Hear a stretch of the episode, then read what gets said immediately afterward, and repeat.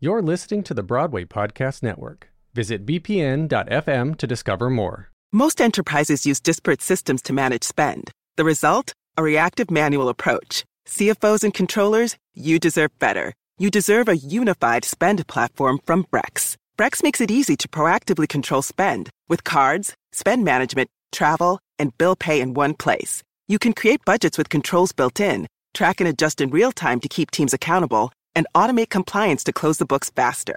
Ready to control your spend with one unified platform? Visit Brex.com.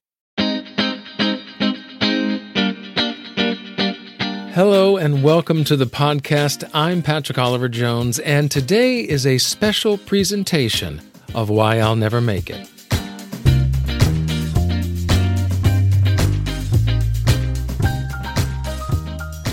Thank you for joining me for this bonus episode. Now, normally I bring on a guest and I interview them about their own challenges, struggles that they've gone through in this business. But earlier this year, I actually sat down with another podcaster who interviewed me about my own career, this work that we do, and how I make my way through this business. And today I'll be sharing that conversation with you. In fact, stick around at the end of this episode, and I'll be sharing one of the setbacks that I and this podcast have gone through recently. Makaila Nichols is the host of Blatantly Honest, and her podcast serves as a reminder that none of us are alone in dealing with a multitude of social issues, including bullying, body image, mental health, and more. And my particular episode dealt with determination through hardships. Welcome back to Blatantly Honest with Makaila Nichols. Today, I sat down with Patrick Oliver Jones. He's an actor and singer who's been performing for more than 25 years. As a performer, he opens up about the difficulties of the industry and how determination is key to success. He also does this on a podcast series called Why I'll Never Make It, which explores the reasons why actors and creatives do not succeed, but more importantly, how they can turn those experiences into something positive. Well, Patrick, thank you so much for being on the show with us today. It's an awesome privilege to have you here. I know this is like not the setting that people are used to seeing on my end. Um, hotels, you know, hotels. So.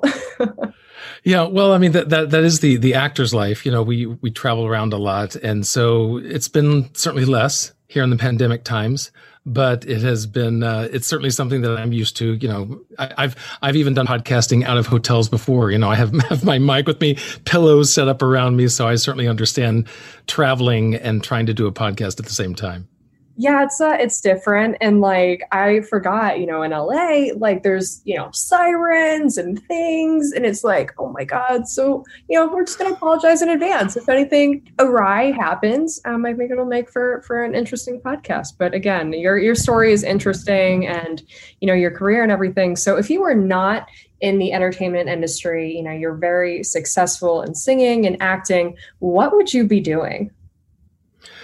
Well, I've I, have always had an interest in in law and politics. The politics kind of came later, but law and you know just kind of fighting for for the underdog kind of thing. Uh, you know, so constitutional law, more of what uh, judges and, and and that type of profession do. But something law or political related, I think would be would be interesting to actually try. I, I know it's like a machine to get involved with that kind of stuff, but at least try to to enact some good and and be on the right side of things. Definitely. So interesting and i think right now it's so timely with politics and these conversations and everything so that's a great field. I i don't know that involves a lot of reading i think and i'm not a reader um, so so god bless people like you because god knows i could not do it but that's awesome.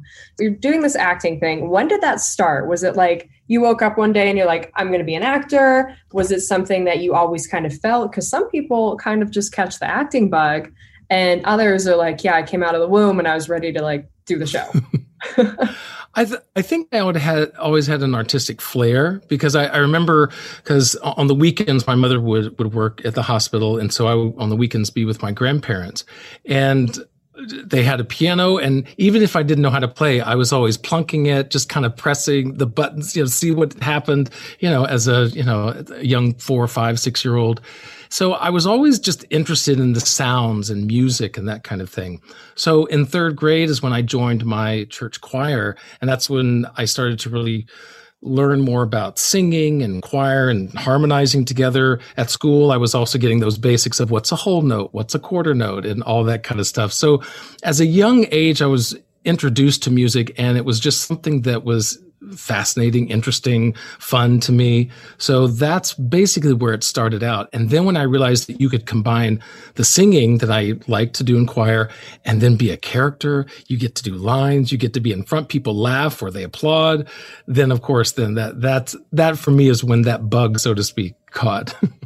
wow. Awesome, awesome. Yeah, you usually hear like, I don't know, someone like you said, you know, you're singing in a choir, maybe you did like a monologue. Like I used to hate performing in front of people. Like I would be the kid that would literally fake sick, like, oh my god, I'm gonna throw up, blah, blah, blah, blah. So I like didn't have, you know, that innate, like, oh, I love this. Like I was terrified of it. And then, you know, life works in funny ways. But, you know, you had that presence. Did you ever think there might have been a social stigma or anything associated with being artistic at a young age? Hmm.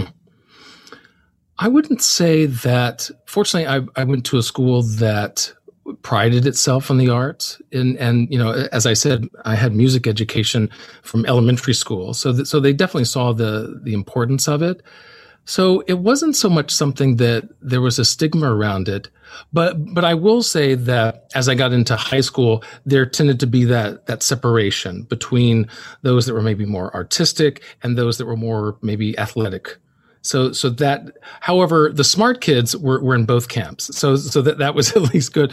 But yeah, there was a definite divide when it came to that. But I never felt like that there was a stigma around it, especially in school. And then, and then once I got into college, I was kind of in my own bubble of theater kids. So we, we were certainly protected from it, even if it was there. No, that makes sense. I think sometimes, you know, kids kind of they go to a school where it's not as common for it to be like musically inclined or something of that nature. And they kind of have to, you know, go home and focus on that and focus on their careers and aspirations and just getting better. So I like that you brought that up because, you know, I went to a school like that too, where it was like you had to pick choir or band. And I was like, I don't want to pick either, but we're gonna pick choir. I had to do that as well. I had to do that. It was it was either seventh or eighth grade. They said you can only do one or the other. I was like, but I want to do both. No, so I was like, well, I'm going to go with choir. And guess what they did the next year? Okay, you can do both. But by then I was a year behind. Uh, so I could. dang, you know what? Can't win them all, right? Right, right. So tell me a little bit more. So you went to college. Did you go to college for acting? Well, I originally thought, well, I, I, like sound, I like audio, visual stuff. So maybe like, you know, engineering, broadcasting, something in the technical field like that. So that's originally my thought. And then whenever I, I was Samford University in Birmingham, Alabama, and they had a good music program. So I thought, well, maybe I could go into music. So, so I, I, got a music scholarship, majored in music, and that lasted all of a semester. Because once music theory was introduced to me, which is like the, you know, the, the trigonometry math of music i was like okay th- this is not what i signed up for. So so then so then i went to you know minoring in theater and went back to broadcasting which is still something i in, was interesting to me. And being mostly behind the scenes doing production editing that kind of thing with our uh, college news channel that we did was was really helpful and certainly benefited me as I got to perform more and do more on camera work and auditions and stuff like that. So it, it definitely helped me. But as far as the actual broadcasting degree, I've, I've never used it. Thankfully, I've been able to, to be an actor and just do that. That's awesome. Yeah, broadcasting's cool. Um, I, I did an mm-hmm. internship at a news station, and I was just like, this is just not not for me. Like, it's a little depressing. I don't know. Nothing against my broadcasters out there. Like, I have a lot of friends that are in that field, but I'm like, good lord, like it's kind of sad um, to be like, yeah, and X happened to these people, and blah blah blah. I'm just like, no, I can't. Um, and, so- and it's also hectic because you have to be on call because I there was there was a, a, friend of mine who interned at NBC News and was just on call all the time, long hours. So uh, there's there's also just having a personal life uh, yeah. like you you just don't have it, especially when you're starting out. Definitely. So tell me a little bit about this perception and whether this speaks to you directly or not so much. Did you ever come out to LA? I guess I'll ask you that first. Were you like, I'm going to go to LA and do the thing? Yes, and in 2005, I actually did a short film that was part of the the LA Short Film Festival there, and so that was my first time to go to LA with with any purpose, uh, you know, and and so the I got to sit in the audience, watch my film, which was great, and just kind of be in that atmosphere of the, the film festival and the red carpet, as you know, as much as a, a film festival can be, because obviously there are the bigger names, and then there's the rest of us who are just happy to be there. So that was my first time to really be in LA. And looking back on it, I I don't think that I used as Uh, that I utilized it as much as I could have in the sense of, you know, the the marketing and the meeting with this person or making this connection or that connection. I wasn't aware that that was necessary or what that even meant at that time. And it's still something to this day that networking is something that is not my skill set, but I know that it's very necessary for us. See, that surprises me. You strike me as a kind of person who like loves networking and all that kind of stuff, like a people person. But yeah, especially like out here in LA or anywhere, it's all about who you know, who can connect you with. Yeah, and if you don't, it's kind of like, yeah. Yeah, it's become an acquired skill. It's it just certainly does not come naturally to me. Yeah. No, hey, but you know what? As long as you're learning it, like that's all that matters. And I think right you know, even my most introverted of friends, I'm like, listen, like, I know you don't want to go to that like networking group or whatever, but like, it'll be good for you. Just do it. Uh, it's just, it's crazy. So you hear about the kid that comes to LA, right? And maybe, you know, like you said, you didn't utilize the time that you wish you would have. So what about the kid who comes to LA, let's say for pilot season, right? They come out here chasing their dream and whatnot. What advice do you have for those kids? Because sometimes they come out to California and they're like, oh my God, like I'm never going to make it. I think people just kind of assume like, if you come to LA one time, you got this in the bag, like you're going to be a megastar. What advice do you have for those kids? Well, I think first off, let go of that notion. That that would be my first advice because yeah, as as cynical but also as true as it is as an actor as a performer as someone in in the public eye you're you're only as noted you're only as quote unquote good as your last project. So you have to keep doing projects you have to keep working keep kind of building up that resume going up the next level. So yes it's great to have that first thing but that means you need to then have a second thing and and on and on.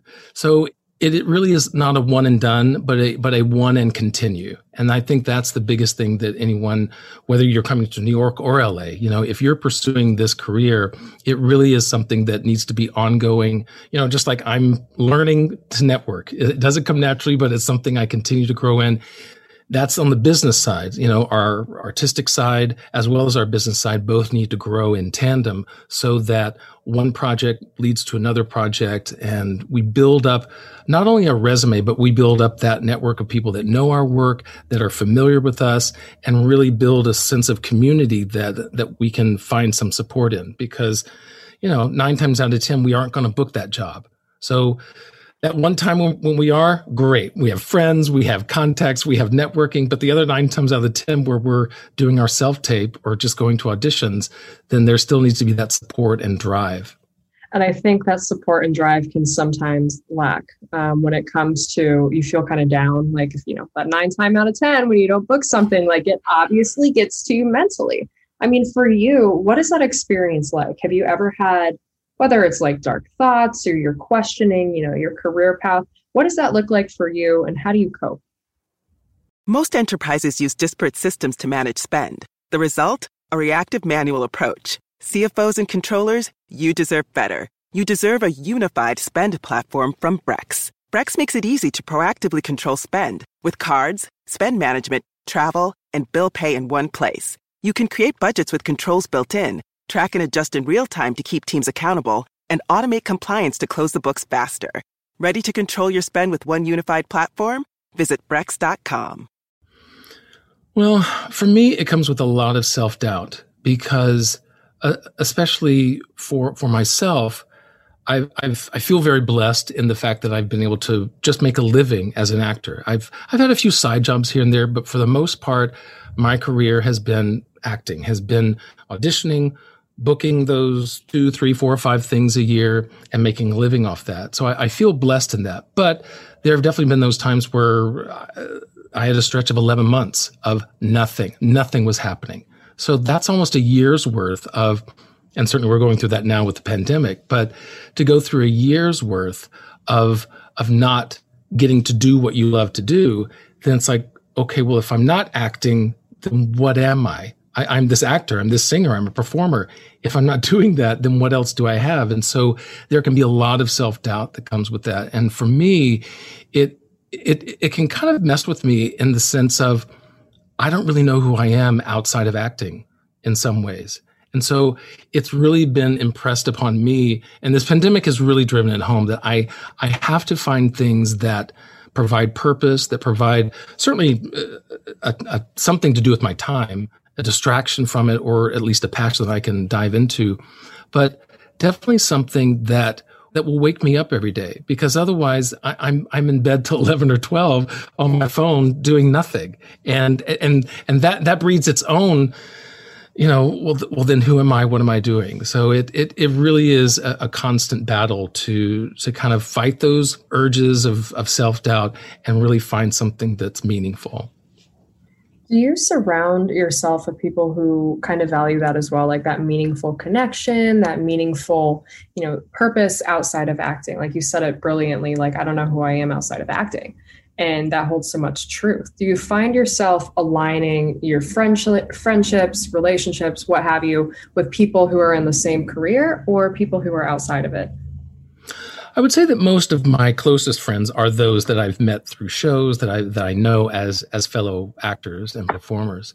But at the same time, I would say that my closest friends are those that either have a side job, like like a friend of mine, he does tech support. Like he owns a tech support company, and that's what he does to make a living to support his acting so so that one way or the other he's covered financially and then then i i've i have another girl who she is she's one of those free spirits, but at the same time, that freedom allows her to do and be interested in so many things. She's a wonderful triple threat, acting, singing, dancing, but she really has a, a head on her shoulders that is, has an eye on so many different things. And I think that the people that I connect with most are those who aren't so, uh, so focused on that one thing, but really have a, a wide spectrum when it comes to that net that they throw out there of things to do.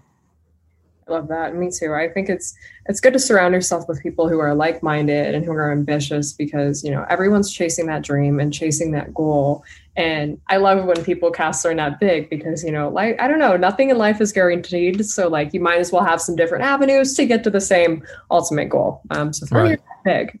Speaking of that, do you ever find that I mean how big is your net? Are you focusing in different avenues? Obviously, you've built a really successful podcast. I don't know if you want to kind of dive into that and tell everyone a little bit about what that's about.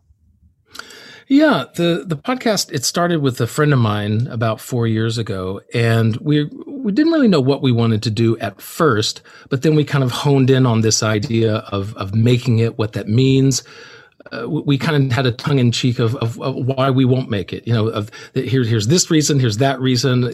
These are the things that are holding me back, and this is well, I'm never going to make it.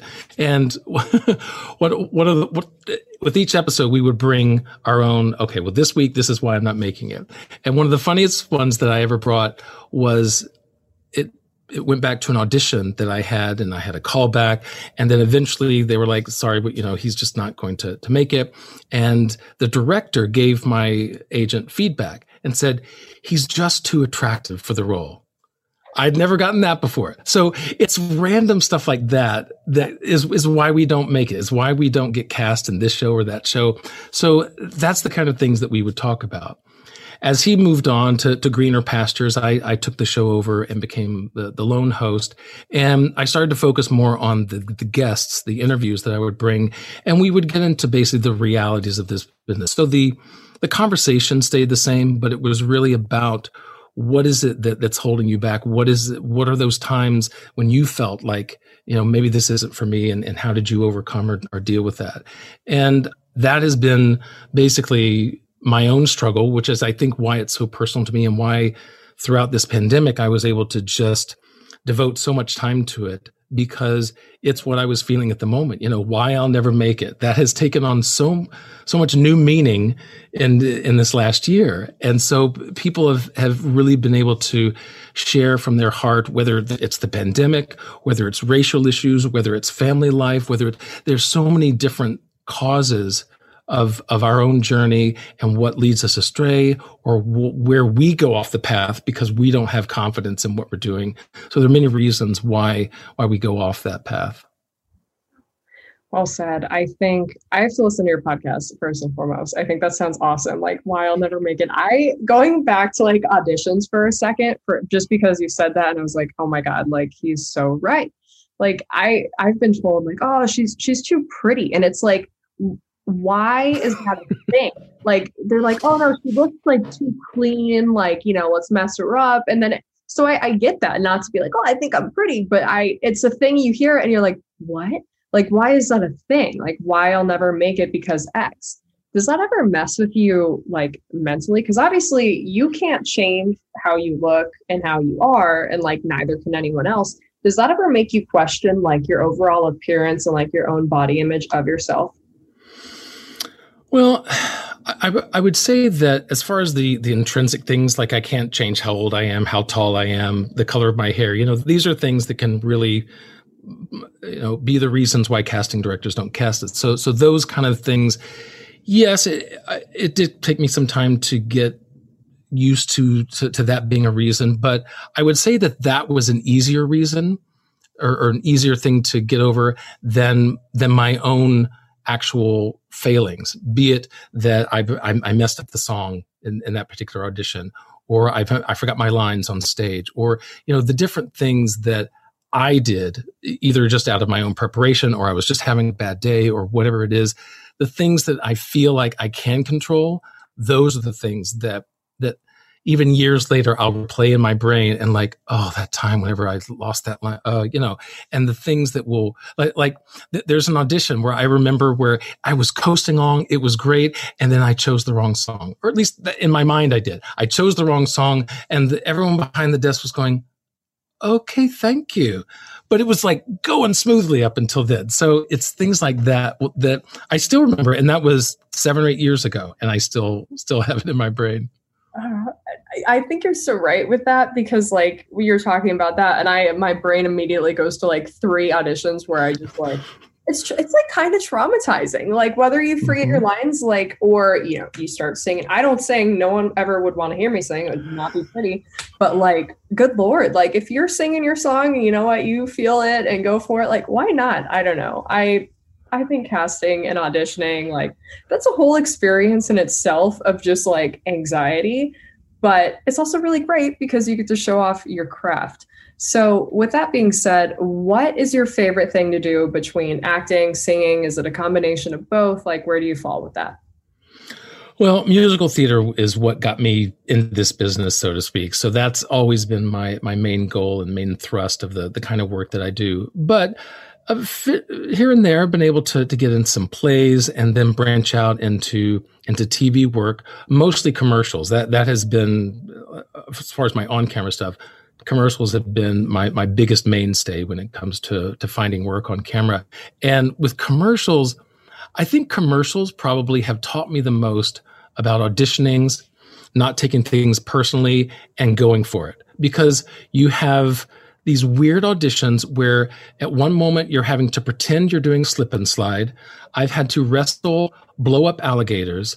There, I, have had the most random things, and I and and then and then there's the where you're on teleprompter going, and now I'd like to introduce you to, you know, and so I've had everything in between, and so commercials really taught me to just let go of whatever I think I need to do and just do what what's called of me in the room, and it really get Uh, audi- those kind of auditions got me out of my head and have helped me with the the on camera TV auditions as well as the the stage auditions. I can't imagine just like you trying to fight like a wrestle like a blow up. Like I'm trying like I look at you and I'm like, huh, I'm like thinking about it now. I booked that job. I'm just going to say I booked that one. Was this the first time that you wrestled with blow up alligators? The first and only time. Yes. wow. Oh my god. Yeah, I there's some interesting uh, uh, commercial auditions just from you saying that. I I am like, wow. I I would pay money to go watch people audition for commercials. Right. Like if this is what it was, like that's a show in itself. Yeah, yeah, yeah. It, it's uh, auditioning itself is just a whole other genre of performance. There's acting for stage and then there's acting for an audition.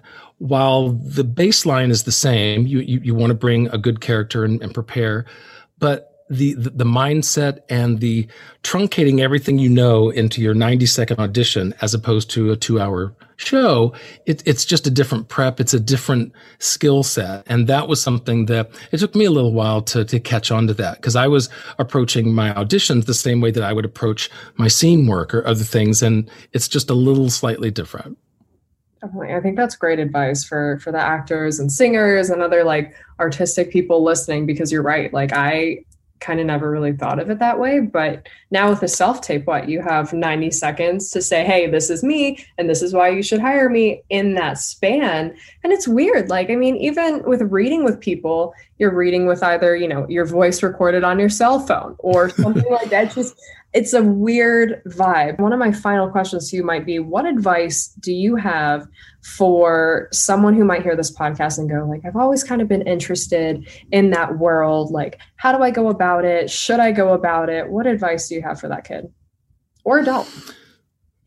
right.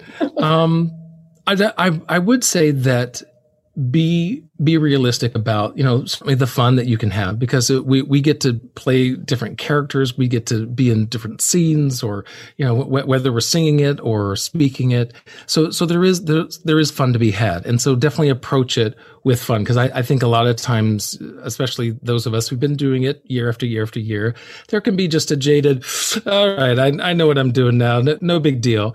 But there is there is some fun to this. You know we're not doing brain surgery. We get to just play around and and, and have fun on stage.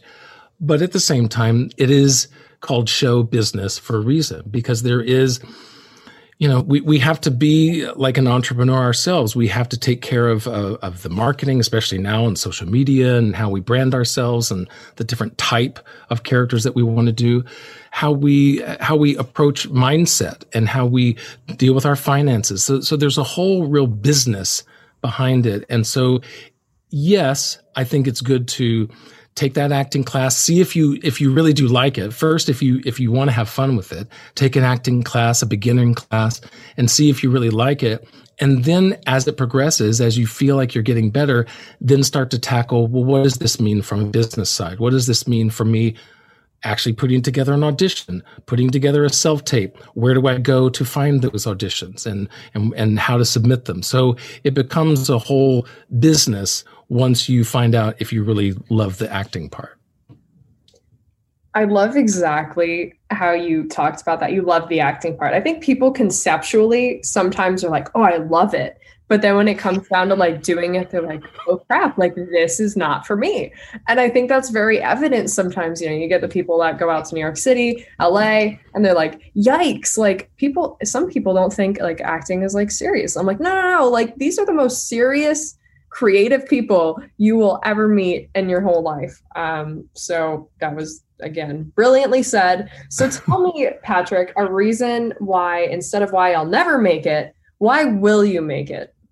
I like that. I like that. Okay. All right. I'll, I'll, I'll flip that on its head. Why I will make it. I actually have to think about this because it, well I, I, mean because I, I'm I'm so so used to there being hurdles. And it's like okay what am I going to do to get over the next hurdle? Okay keep going keep going.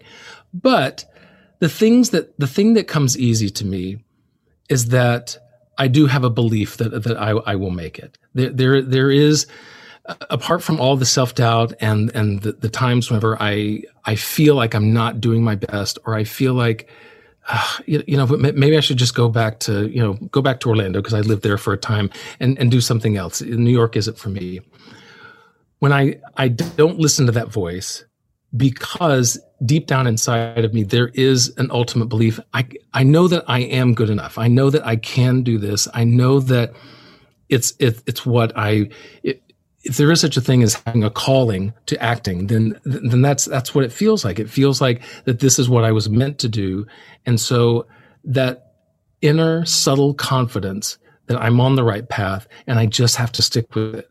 Because if I if I veer too far off of it, which I have before, then then I start to feel uneasy. I start to feel like, what am I doing? But if I get back on that path, the solid path that I, I've been on, and I've been trying to make it, these many years, then then that's really where it feels like home. So it's it's it's really just about sticking with with that.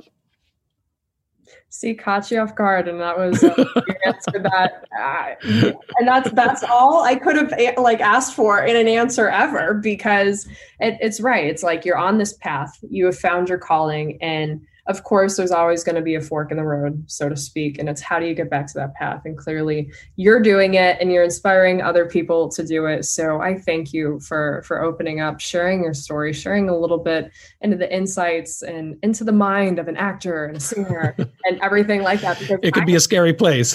yeah, oh yeah, it's for sure. It's got its. Uh, there's a lot that goes on in there, especially for for the creative mind. But um, thank you for for sharing yours with us. Well, thank you. It's been a pleasure talking to you.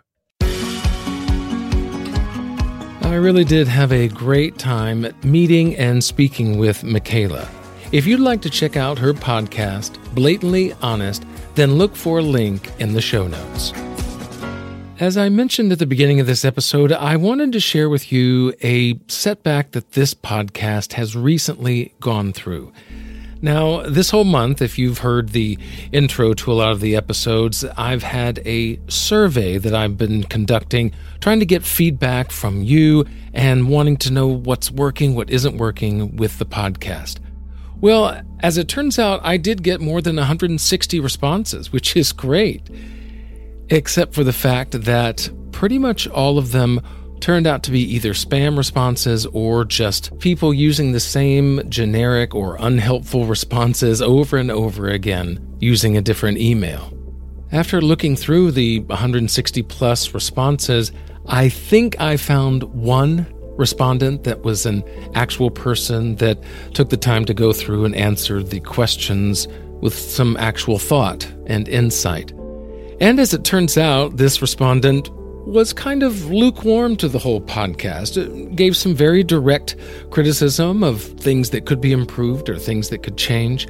But again, it's one response, so it's hard to judge how that opinion fares against other people like you who listen to this podcast. So, the first survey I had got seven responses. The second survey I did got about five, and this one, it looks like, got only one. And it appears that that may be the direction that this podcast is going. I love producing this podcast and bringing these episodes and conversations to you each week, but I've learned over the last six or seven months that engaging with you, the listener, is not that easy. It's not something that comes naturally to this podcast for one reason or another, and I'm certainly going to take my share of the blame for that. So, to be blatantly honest with you, this podcast is going to go through a reassessment, a reevaluation as far as what I can do, what I can bring to this podcast, and the direction it's going to go in the future. Now, this is not to say the podcast is going away. No, I will continue doing this podcast. I've got many interviews in the pipeline that are coming over the next few months, and I look forward to bringing those conversations to you and the new release date of episodes will be on Mondays instead of Wednesdays going forward. But I do need to reevaluate how this podcast can better engage with you, the listener. As I mentioned in that conversation with Makaila, networking, reaching out, marketing, that's not exactly my strong suit. It's something that I'm getting better at and is certainly something that's a big component to podcasting but it's one that I'm having to learn as I go along, and it is certainly one reason why I'll never make it. All that to say that this podcast is certainly something that I love, and I know for the handful of listeners that do love this podcast as well. I am so grateful for your support and for your continued listenership. And hopefully, over the coming months, I can get better at growing this podcast and its reach to a bigger and wider audience. So, until further notice, the newsletter will continue, the bonus episodes and way for you to support this episode, should anyone choose to, will continue. All that can be found at whyillnevermakeit.com. Well, again, I'm your host, Patrick Oliver Jones. Why I'll Never Make It is a part of the Helium Radio Network and a member of the Broadway Makers Alliance.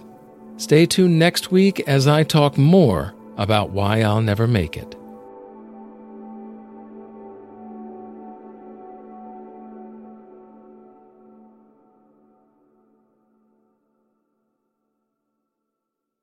Hey, it's Leslie Odom Jr. here on the Broadway Podcast Network to tell you about the Rise Theater Directory, a program of Maestra Music.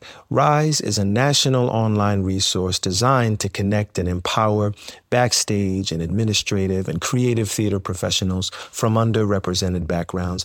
If you work or aspire to work in the theater community, this can help you find your next project. And if you hire theater professionals, search the Rise Theater Directory to find your next team. Create your profile now and get more information by visiting risetheatre.org. That's theater with an R E R I S E T H E A T R E dot org because only together we rise.